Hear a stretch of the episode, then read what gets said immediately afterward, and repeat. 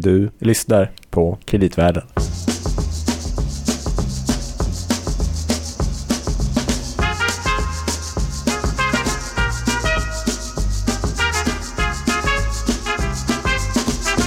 Varmt välkomna tillbaka till denna fantastiska... Man ska inte, man ska inte betygsätta sig själv, Louie, eller hur? Nej, det låter lite nästan uh, övermodigt. Ja, men vi kan beskriva oss som den bästa kreditmarknadspodden. En av de få i alla fall. Ja, det är okej. Mm. Du, ja. Med Louie Landeman. Och Gabriel Bergin. Det stämmer bra. På kreditanalysen på Danske Bank Markets i mm. Stockholm, Sverige. Just det. Mm. Lite stökigt på marknaderna just nu, du Gabriel. Ja, men det är ju definitivt. Vi tänkte försöka motverka den här sentimentet lite grann genom att prata om den mest stabila av marknadssektorer, eller vad? Ja, men vi tänkte så här, nu i dessa orostider ja. kan man ta sin flykt till liksom några säkra utposter. Säkra hamnar brukar man säkra prata. hamnar kanske heter det. Ja, mm. precis. Mm. Men, För att undvika grundstötningar. Eh, Men vi kanske kan komma tillbaka lite grann till stökigheten och ja. grotta lite närmare i vissa delar som vi tycker är lite mer spännande av den här. Jo, men vi tror väl, precis, det finns ju vissa delar av kreditmarknaden som hoppas jag alltid kommer i fokus när det är lite så här mer oroligt. Mm.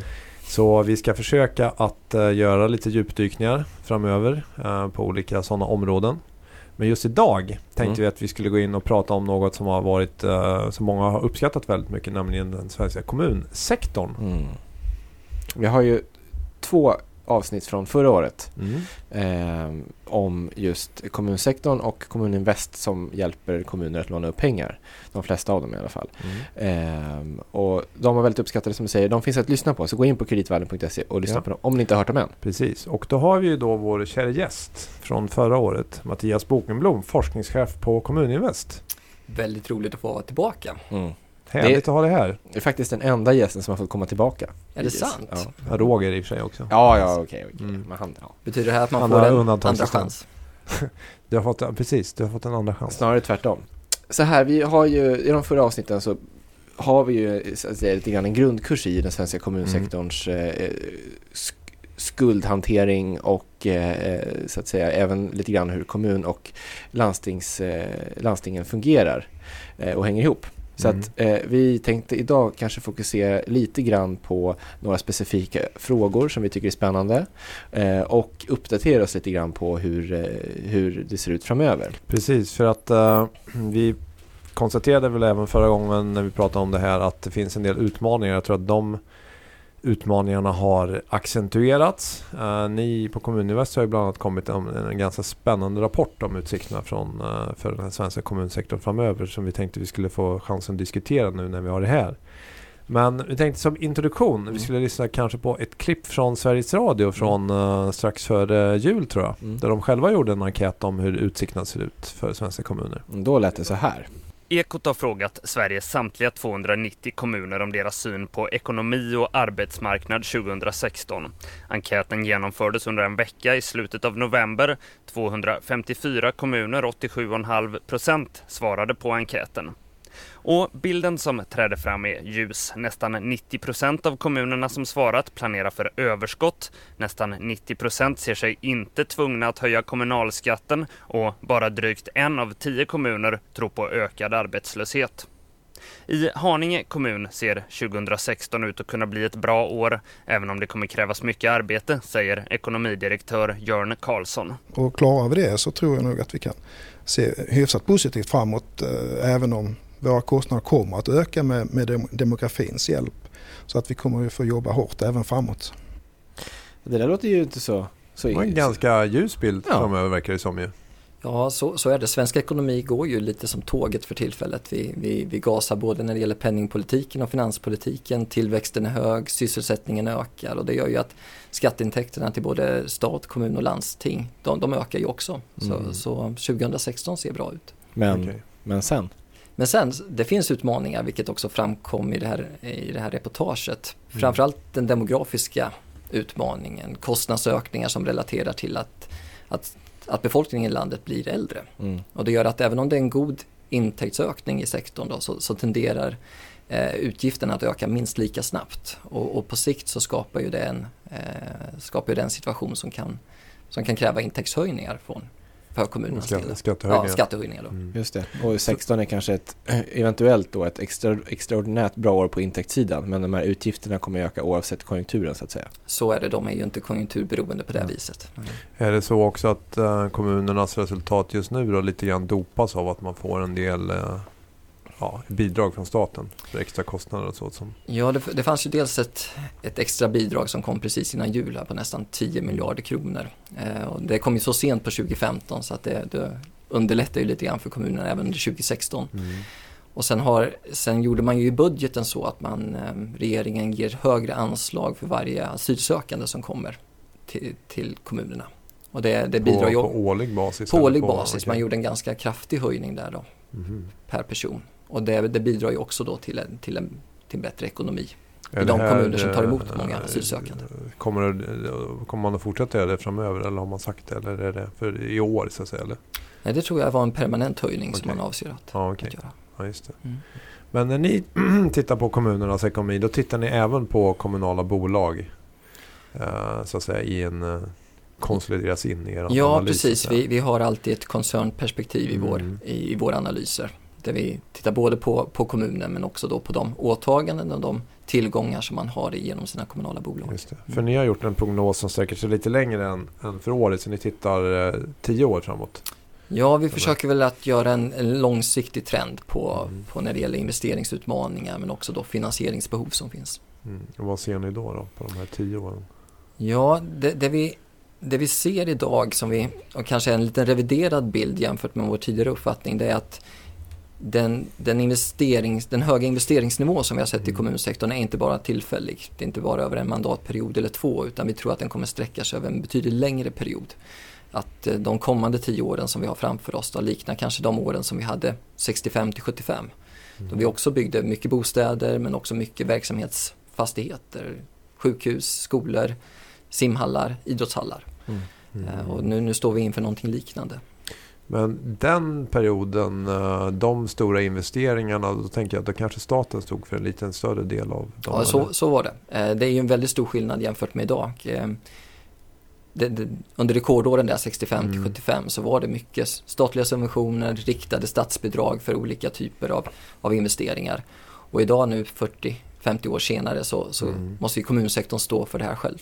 Om man tittar på till exempel mått som kommunsektorns eh, skuldsättning i förhållande till ja, men B N P eller något sånt där. Hur ser det ut nu i förhållande till den perioden då? Att såna, så lång tidsserie har jag inte. Eh, kan då konstatera att, att i förhållande till B N P så, så rör sig den kommunala skulden relativt lite. Mm. Om man till exempel jämför då med, med det, det som kanske är mer på tapeten idag. Om man tittar på hushållens skuldsättning. Mm. Jag har sett en ökning både i absoluta termer men också i relation till B N P. Medan då kommunsektorns skuldsättning, det, det ser nästan ut som en flatline när man följer den över tid. Mm. Mm. Och ligger på trettio, ja, tretton procent är vi uppe ja. i. Mm. Mm. Och vad, hur, för de här tio åren då, hur mm. mycket kommer skulderna att öka då tror ni, ungefär? Ja, vi, vi tror ju på en fördubbling av den totala skulden från ungefär femhundra miljarder idag till, till tusen miljarder då tjugo tjugofyra. Det låter ganska våldsamt. Ja, det låter ganska våldsamt. Man kan man få sådana här rubriker som skuldchock till exempel. Mm. Men mm. sätter man det i relation till hur kommunernas intäkter kommer att öka eller hur ekonomin kommer att växa så, så är det inte särskilt dramatiskt. Um, skulle dessutom vilja lägga till att en, en sån där skuld som brukar tas upp ibland är ju mm. pensionsskulden. Mm. Ibland så ser man rubriker om pensionsskulden knäcker kommunernas ekonomi och liknande. Mm. Men det vi ser nu, i alla fall när det gäller kommunernas pensionsskuld, det är ju att den minskar. Den minskar både i absoluta tal men också i relation till, till intäkterna. Och lägger man ihop då den låneskuldsökningen som vi ser med att pensionsskulden minskar, ja men då är, då är den sammanlagda skuldsättningen, då blir den konstant över den här tidsperioden. Och pensionsskulden minskar igen, men man liksom knaplar av den. Och man ja, var, varje, gång, varje gång det sker en pensionsutbetalning varje månad mm. så är det ju den amortering egentligen då mm. på den skuld som man har till, mm. till tidigare anställda. Men om, om vi skulle bena ut lite grann mm. av de här femhundra miljarderna då, mm. äh, i ökning. Mm. Vad, vad, vad består liksom bulken av de här investeringarna som ska göras? Vad mm. är det för någonting då? Ja, det första man ska väl säga, klargöra här, det är ju att, att svenska kommuner lånar ju inte till att täcka underskott i driften. Nej. Utan man, man lånar till de investeringar som görs. Mm, mm. Ehm, och eh, kommunerna har traditionellt sett varit väldigt duktiga på att, att finansiera sina sina investeringar med, med, med, de, med de skattemedel som man tar in. Mm. Man har väldigt, haft väldigt hög självfinansieringsgrad självfinansieringsgrad och inte behövt låna när man har byggt skolor, förskolor, vägar. Däremot de kommunala bolagen som eh, oftast är ett bostadsbolag, men det finns också en hel del energibolag. När de gör stora investeringar, men då, då får de ett, ett lånebehov.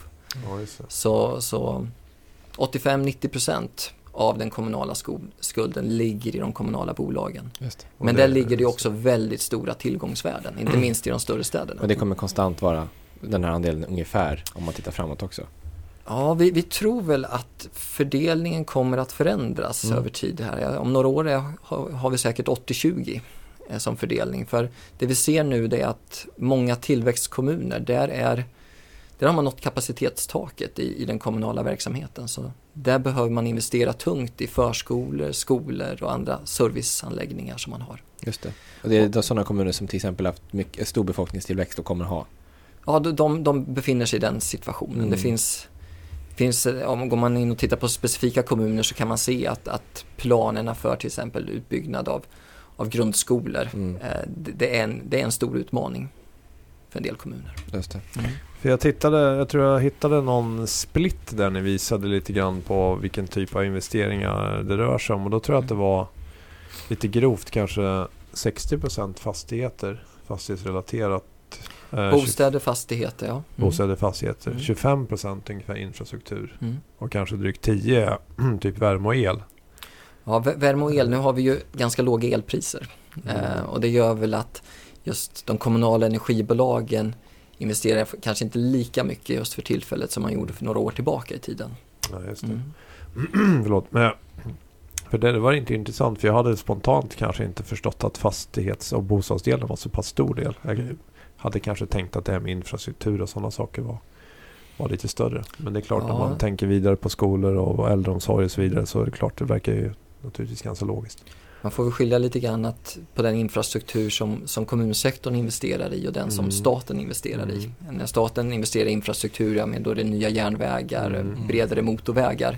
Ehm, kommunernas infrastruktur är eller kanske mer av det här fallet att ja, man, man, man bygger nya, ett nytt gatunät i det nya bostadsområdet. Ja, För, för det där är en rätt intressant diskussion i sig om man kommer in då på hur, som du säger, att man ska inte självfinansiera men man ska ha en ekonomi i balans och en budget i balans. Men vi ser, apropå då skillnaden mot sextiotalet, att staten kanske bidrar mindre, kommunen ska klara allt mer och då ska jag ha ett skatteunderlag för det. Och till exempel, nu talar man ju till och med om att i många fall då att kommunerna ska förväntas bidra faktiskt till, kanske som man, jag skulle ha tyckt statliga infrastruktursatsningar visar sig nu när vi pratar om snabbspårväg ska ju delfinansieras av olika kommuner och att man in, nästan har en budprocess här där eh, man förväntas, alltså kommunen ska man få något stopp på den här banan så ska man stoppa in x antal miljarder och sådär. Ja, här kan jag man ju tala om att pendeln har svängt på femtio ja, år. Men jag tänkte att det där måste ju bli en enorm, eller i alla fall en ganska tuff utmaning för kommunerna att få ihop allting här. Ja, i alla fall för de kommuner som ligger längs dragningen av höghastighetsbanan så kommer ja, det ju bli det. Ja, ligger man inte där så får man väl andra utmaningar då antar jag för då får flytta kanske folk därifrån och så vidare. Så att. Samtidigt så är väl, är väl tanken att just om man, om man nu tar järnvägsinvesteringarna här då, så ska det också generera en hel del intäkter på, på sikt till, mm. till kommunsektorn. Men det är klart att på, på kort sikt så tror jag att det där är en utmaning som man, som man brottas med lite grann i, mm. i kommun-Sverige. Mm. Men, men du var lite inne på det. Men är det så att eh, ja, givet de här ändå rätt stora satsningarna som behöver till och det har varit lite eftersatt på olika håll och kanter att, att man kommer att behöva höja skatterna eh, i många kommuner kanske mm. för att klara av allting eller? Frågan är om, om, det, om det är på grund av investeringarna man höjer skatterna primärt eller om det just är på grund av att man, man behöver möta upp på intäktssidan mm. i förhållande till kostnadssidan. Ja, just det. Um, och jag tror nog att det är senare att det är den demografiska utmaningen som driver, driver fram skatt, skatt, skatte, ja, skattehöjningarna då. Men, men sam, med det sagt så är det så att man är en investeringsintensiv kommun eller ligger i en investeringsintensiv fas ska jag väl säga. Då bör man också ha tänka på resultatsidan, att man har resultat som, som motsvarar de, de investeringsvolymer som man, mm. hur, som man har. Hur ser det ut idag generellt i sektorn? Har man en buffert för att klara av de kommande investeringarna på resultatsidan? Här, om man tittar på de, de kommuner som investerar relativt mycket idag. Det, då, då talar vi om de residensstäder, vi, vi, vi talar om de storstadsregionerna. Då, då är det kommuner som traditionellt sett har legat på en väldigt hög resultatnivå. Så, men där man idag kanske ser en trend av vikande resultat. Så där har man en utmaning under, mm. under den här mandatperioden och under kommande mandatperiod att jobba på, på resultatsidan. Mm. Just det. Men nu, det här är ju en sorts på aggregerad basis mm. vi pratar nu. Men om man sen tänker, det finns ju olika typer av kommuner där du har då, du säger det som tillväxtkommuner. Mm. Och så har du andra som kanske har eh, svagare tillväxt. Hur eh, går det att säga någonting kring det här med, jag tänker om man ska göra lite större investeringar i en kommun som kanske nu har ett inflytt, inflyttning av be, befolkning så att säga, som kommer in nyanlända. Men det måste ju vara ganska svårt att veta på längre sikt vilken befolkning man kommer att ha egentligen, eller? Ja, det här är ju en, en, en fråga som jag tror att man diskuterar ganska mycket i många mindre och medelstora mm. kommuner där man kanske haft en befolkningstillväxt under både tjugo, trettio och fyrtio år som har varit negativ. Mm. Och så plötsligt från tjugo tretton så, så har det vänt. Och eh, man inser att man plötsligt har då ett behov av att bygga ut välfärden igen. Just det. Man kanske har ägnat ett antal decennier åt att krympa kommunen. Man har lagt ner byskolor, man har centraliserat och, och liknande. Mm. Och eh, den stora tio tusen kronors frågan här, det, det är ju, är den här befolknings... tillväxten, är den permanent mm. eller är den tillfällig till sin natur? Mm. Historiskt sett så kan vi se att när det, när det har vuxit utanför storstadsregionerna, gröna vågen på sjuttiotalet till exempel, mm. och det, fanns, det fanns en strategi på åttiotalet som hette Hela Sverige-strategin när, när nyanlända placerades ut över hela landet. Mm. Ehm, den befolkningstillväxt som skedde då har ju alltid följts av en rekyl. Mm. De människor som, som flyttade ut eller hamnade utanför storstadsregionerna flyttade sedan tillbaka. Mm, mm. Och eh, vi tror väl att vi, vi står inför någonting liknande nu också. Mm, okay. Så man har en temporär stor investeringsökning eventuellt? Ja, man, man, har, man, har, en, man har en temporär befolkningschock yeah. som mm. kan resultera i att man gör, kanske dr- drar på sig lite större investeringar än vad man hade gjort normalt sett. Mm. Mm. Och det här du... behöver man ju då ta, ta i beaktande, göra en kalkyl för vad är sannolikheten att att vi kommer att växa som kommun de kommande tio åren, tjugo åren. Jag tänker det måste vara ganska knepigt för att det är väl rätt stor press från statligt håll på egentligen snart sagt alla kommuner att bygga bostäder till exempel då. Så att som en enskild kommun att säga nej måste ju också vara rätt svårt då i den miljön så att säga. Jo, det, det, det finns väl uttalanden ifrån från vissa ministrar där som kan tolkas mm. som att det, det är ju bara att bygga om, om det finns, finns mm. behov. Ja. Ehm, tyvärr är det väl så att, att bostadsmarknaden på många mindre orter är inte så stark. Ehm, vilket gör att det, dels så finns det inte alltid efterfrågan för nyproduktion. Nyproduktion även utanför storstadsregionerna är ju relativt dyr. Mm.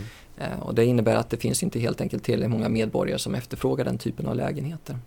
Och sen finns det en annan problematik i det hela och det är att bygger man utanför storstäderna så har man en nedskrivningsproblematik mm. eh, direkt då, som, som, kan vara, som kan vara svår att bära för, för, för ett kommunalt bostadsbolag med, där ekonomin kanske inte är, är, är, är i topp. Alltså värdet på, på den nybyggda fastigheten blir mindre på balansräkningen än investeringskostnaden. Ja, just det. Och, och, och det året man gör nedskrivning så slår det direkt på resultatet och mm. ja, påverkar det egna kapitalet. Det kan ja. bli en stor exponering för ja. en enskild kommun att mm. mot sitt kommunala bostadsbolag. Och det här lägger lite grann av en, mm. av en filt över mm. bostadsbyggandet då på, på, på mindre orter. Mm. Och även medelstora för den delen. Mm. Mm. Så att det är olika typer av, kan man säga då, planeringsproblem. För att sen de här växande kommunerna, då har man kanske andra eh, nästan svårt att, man kanske har växtverk istället då. Jo, men så, så är det. Det har ju varit lite av ett mantra just det här att, att det är bra med tillväxt, mm. befolkningstillväxt. Att, mm. och alla, alla kommuner med, med självaktning vill lyfta fram att man är en växande kommun. Mm. Men, men det, det, är, det skapar också vissa avigsidor. Det, det kan vara svårt att hänga med, mm. att bygga ut den kommunala servicen i, i samma takt som befolkningen växer. Mm. Under perioder så kanske man har kunnat lösa det här med att man har flyttat verksamhets, verksamheten mellan olika typer av lokaler. Har det varit något färre grundskoleelever så har man, så har man byggt förskolor i de lokalerna till exempel. Men, men nu har man nått ett kapacitetstak vilket innebär då att flyttar in 2000 nya invånare till kommunen. Då behöver man också expandera servicen i motsvarande grad. Mm, vilket kostar pengar. Men då tänker man sig, i alla fall om man har ett här, lite Stockholmsperspektiv så att säga, till skillnad från dig då, att ja, men skatteintäkterna borde öka. Ja, det gör de. Mm, när det kommer mm. fler människor. Ja. Men, men kostnaden kan också öka minst lika, ja, lika mycket. Mm. Mm. Men det, i botten kommer det att finnas ett fortsatt stort behov av egentligen också transfereringar. Alltså mellan olika delar av landet. För att få de här kalkylerna att gå ihop lite grann, tänker jag. För det kommer väl, nu vet jag inte hur mycket ni har varit inne på det, men det måste ju påverka väldigt mycket hur liksom sysselsättningsgrad och så eh, ser ut. Mm. Och hur den ser ut på sikt, vilket också är ganska svårt att säga om. Ja, vi, vi brukar väl säga det för de, för de mindre kommuner nu som, som upplever befolkningstillväxt. Om man ska titta på utvecklingen kanske då på tjugo års sikt, så behöver man antingen eh, så, så står man antingen inför en, en en utmaning då där, där, där befolkningen visserligen växer, men där man står inför en utmaning, hur ska man integrera alla dessa nyanlända då som, som ligger till grund för befolkningstillväxten. Mm. Mm. Eh, skulle det vara så att prognosen inte slår in, mm. ja, men då har man den, den demografiska utmaningen som vi har talat om under en längre ja, tid som slår till med full kraft. Då har man en väldigt hög försörjningskvot, väldigt mm. många äldre i förhållande till den arbetsföra befolkningen. Mm.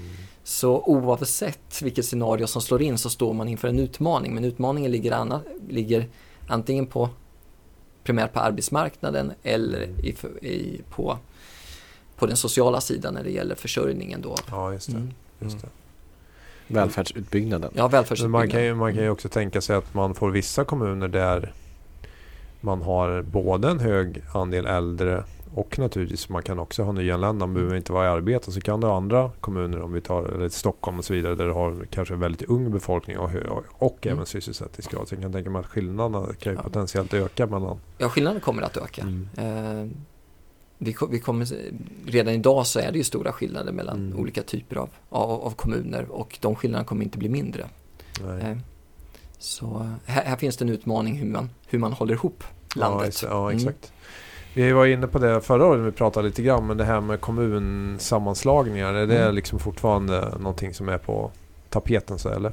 Jag tycker att det dyker upp lite då och då mm. i debatten. Vi, från Kommuninvests sida så kommer vi att lägga fram en, en utredning här under våren mm. som, som talar lite grann om, om sektorns långsiktiga hållbarhet. Där, vi, där utredaren kommer att lägga fram lite olika förslag, lite olika alternativ. Mm. Eh, sammanslagningen finns ju finns ju på kartan, men det, det handlar kanske också om samverkan eh, hög, i högre grad än idag. Mm. Eh, ett tredje alternativ är ju att man funderar över vilken nivå i offentlig sektor ska ansvara för vad. Ja, just det. Det, det finns en sån diskussion till exempel om, om skolan redan idag. Hur, hur garanterar mm. vi likvärdighet eh, när, när vi har tvåhundranittio huvudmän för, för skolan? Mm. Är det, det kanske är det lite så? En pendel som svingar åt olika håll. För ett tag var det så populärt att allting skulle kommunaliseras. Och ja. Nu kanske man ser att det inte bara fördelar heller. Ja, det finns ju en diskussion kring det hela. Ja, ja. Ehm, och ehm, det får vi se va? Mm. vart man landar i på ja, nationell nivå. Spännande, Gabriel. Mm. Verkligen. Det, det här måste vi följa. Ja. Mm. Ja, men apropå olika nivåer, för vi har ju landstingen också. Mm. Ehm, och där vet ju vi som är aktiva på kreditmarknaden att Stockholms läns landsting har ju stora investeringsbehov. Vilket också visar sig att de lånar en hel del pengar mm. på kreditmarknaden. Men hur ser det ut med resten av landets landsting? Det är inte lika stora investeringsbehov där, men finns en del kanske? Jag skulle säga så här att Stockholm har nog legat i framkant under många år, både när det gäller eh, volymerna i investeringar och också då behovet av att finansiera de investeringarna, de mm. upplåning. Eh, när, man, när man tittar på de övriga landstingen och regionerna så, så är, det, är det fortfarande många landsting som inte har någon låneskuld alls. Mm. Eh, däremot de signaler som vi får, det är att, att det kommer att förändras under de närmsta åren. Det finns många planer på, på att antingen renovera befintliga fastigheter som man har eller att bygga helt nya enheter. Mm, mm. Och då, då talar vi om miljardinvesteringar eh, som, som kommer att innebära ett, ett, ett ökat finansieringsbehov. Mm. Så vi tror att låneskulden på landstingssidan som har varit relativt låg över tiden mm. kommer att öka nu framöver. Just det. Och apropå mm. det här med just tuffa budgettider och sådär, så många landsting brottas ju med, med, med höga kostnadsökningar mm. på sjukvård och så här. Ja, och det, där får man nog säga att, att det demografiska trycket slår igenom mm. ännu hårdare på mm. landstingen i och med mm. att det är så mycket som fokuserar kring vård. Ja. vårdfrågor. Och det verkar gälla nästan oavsett var i landet. Oavsett var i landet man bor. Så ser det likadant mm. ut, ja. Mm. Ja, mm. också spännande. Mycket. Mm. Men ja, vi har ju pratat väldigt mycket om upplåning, såklart. Mm. Då det här är kreditvärden. Mm. Uh, hur ser det ut då med kommunernas, liksom, var lånar man pengar? Man lånar pengar mm. via er? Ja, det gör man. Ja. Ja. Man kan låna på egen hand. Så är det. Man kan låna via sin bank. Ja, det är väl de tre, tre finansieringskällorna. Trenden mellan de här tre. Mm.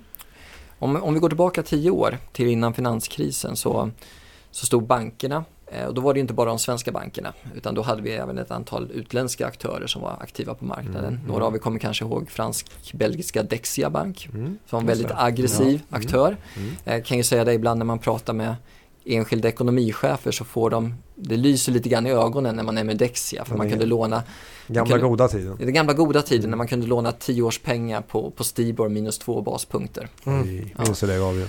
Nej, faktiskt inte.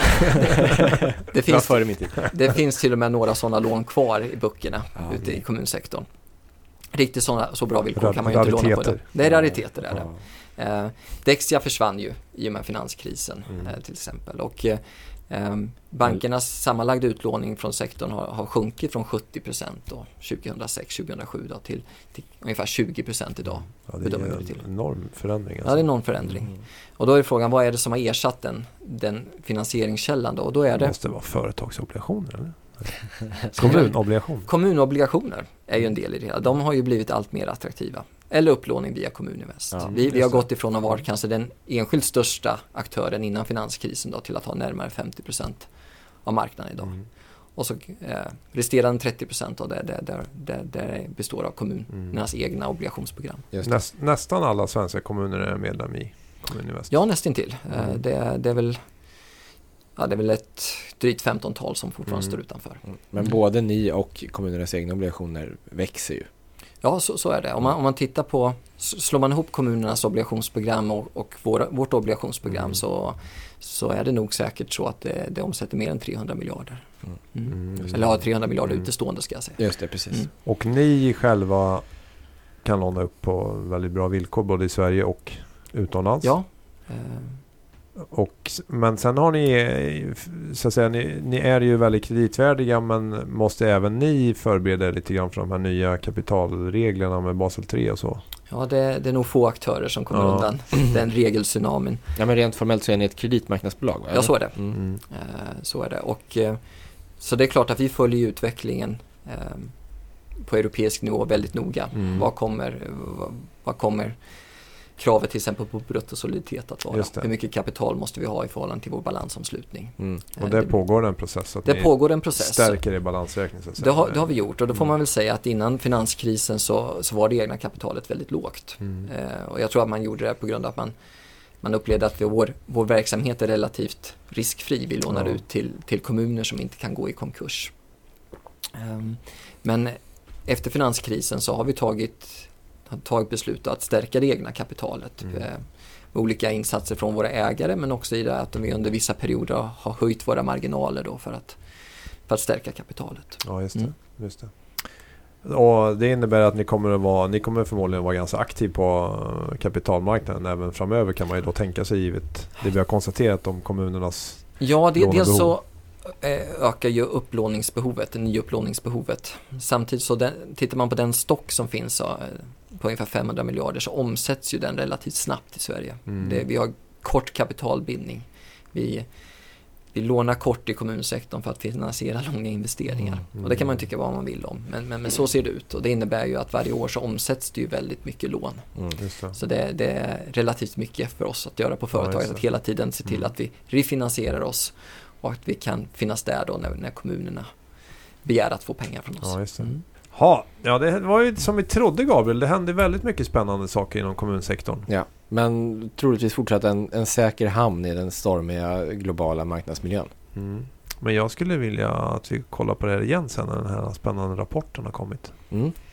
Och se vad det kan bli. Tänk om det blir så här sammanslagningar och grejer. Mm. Ja, det här måste vi hålla koll på. Ja, men först måste vi tacka Mattias. Ja. Ja, och tack att jag fick komma. Mm. Stort, Tillbaka. Stort tack. Ja.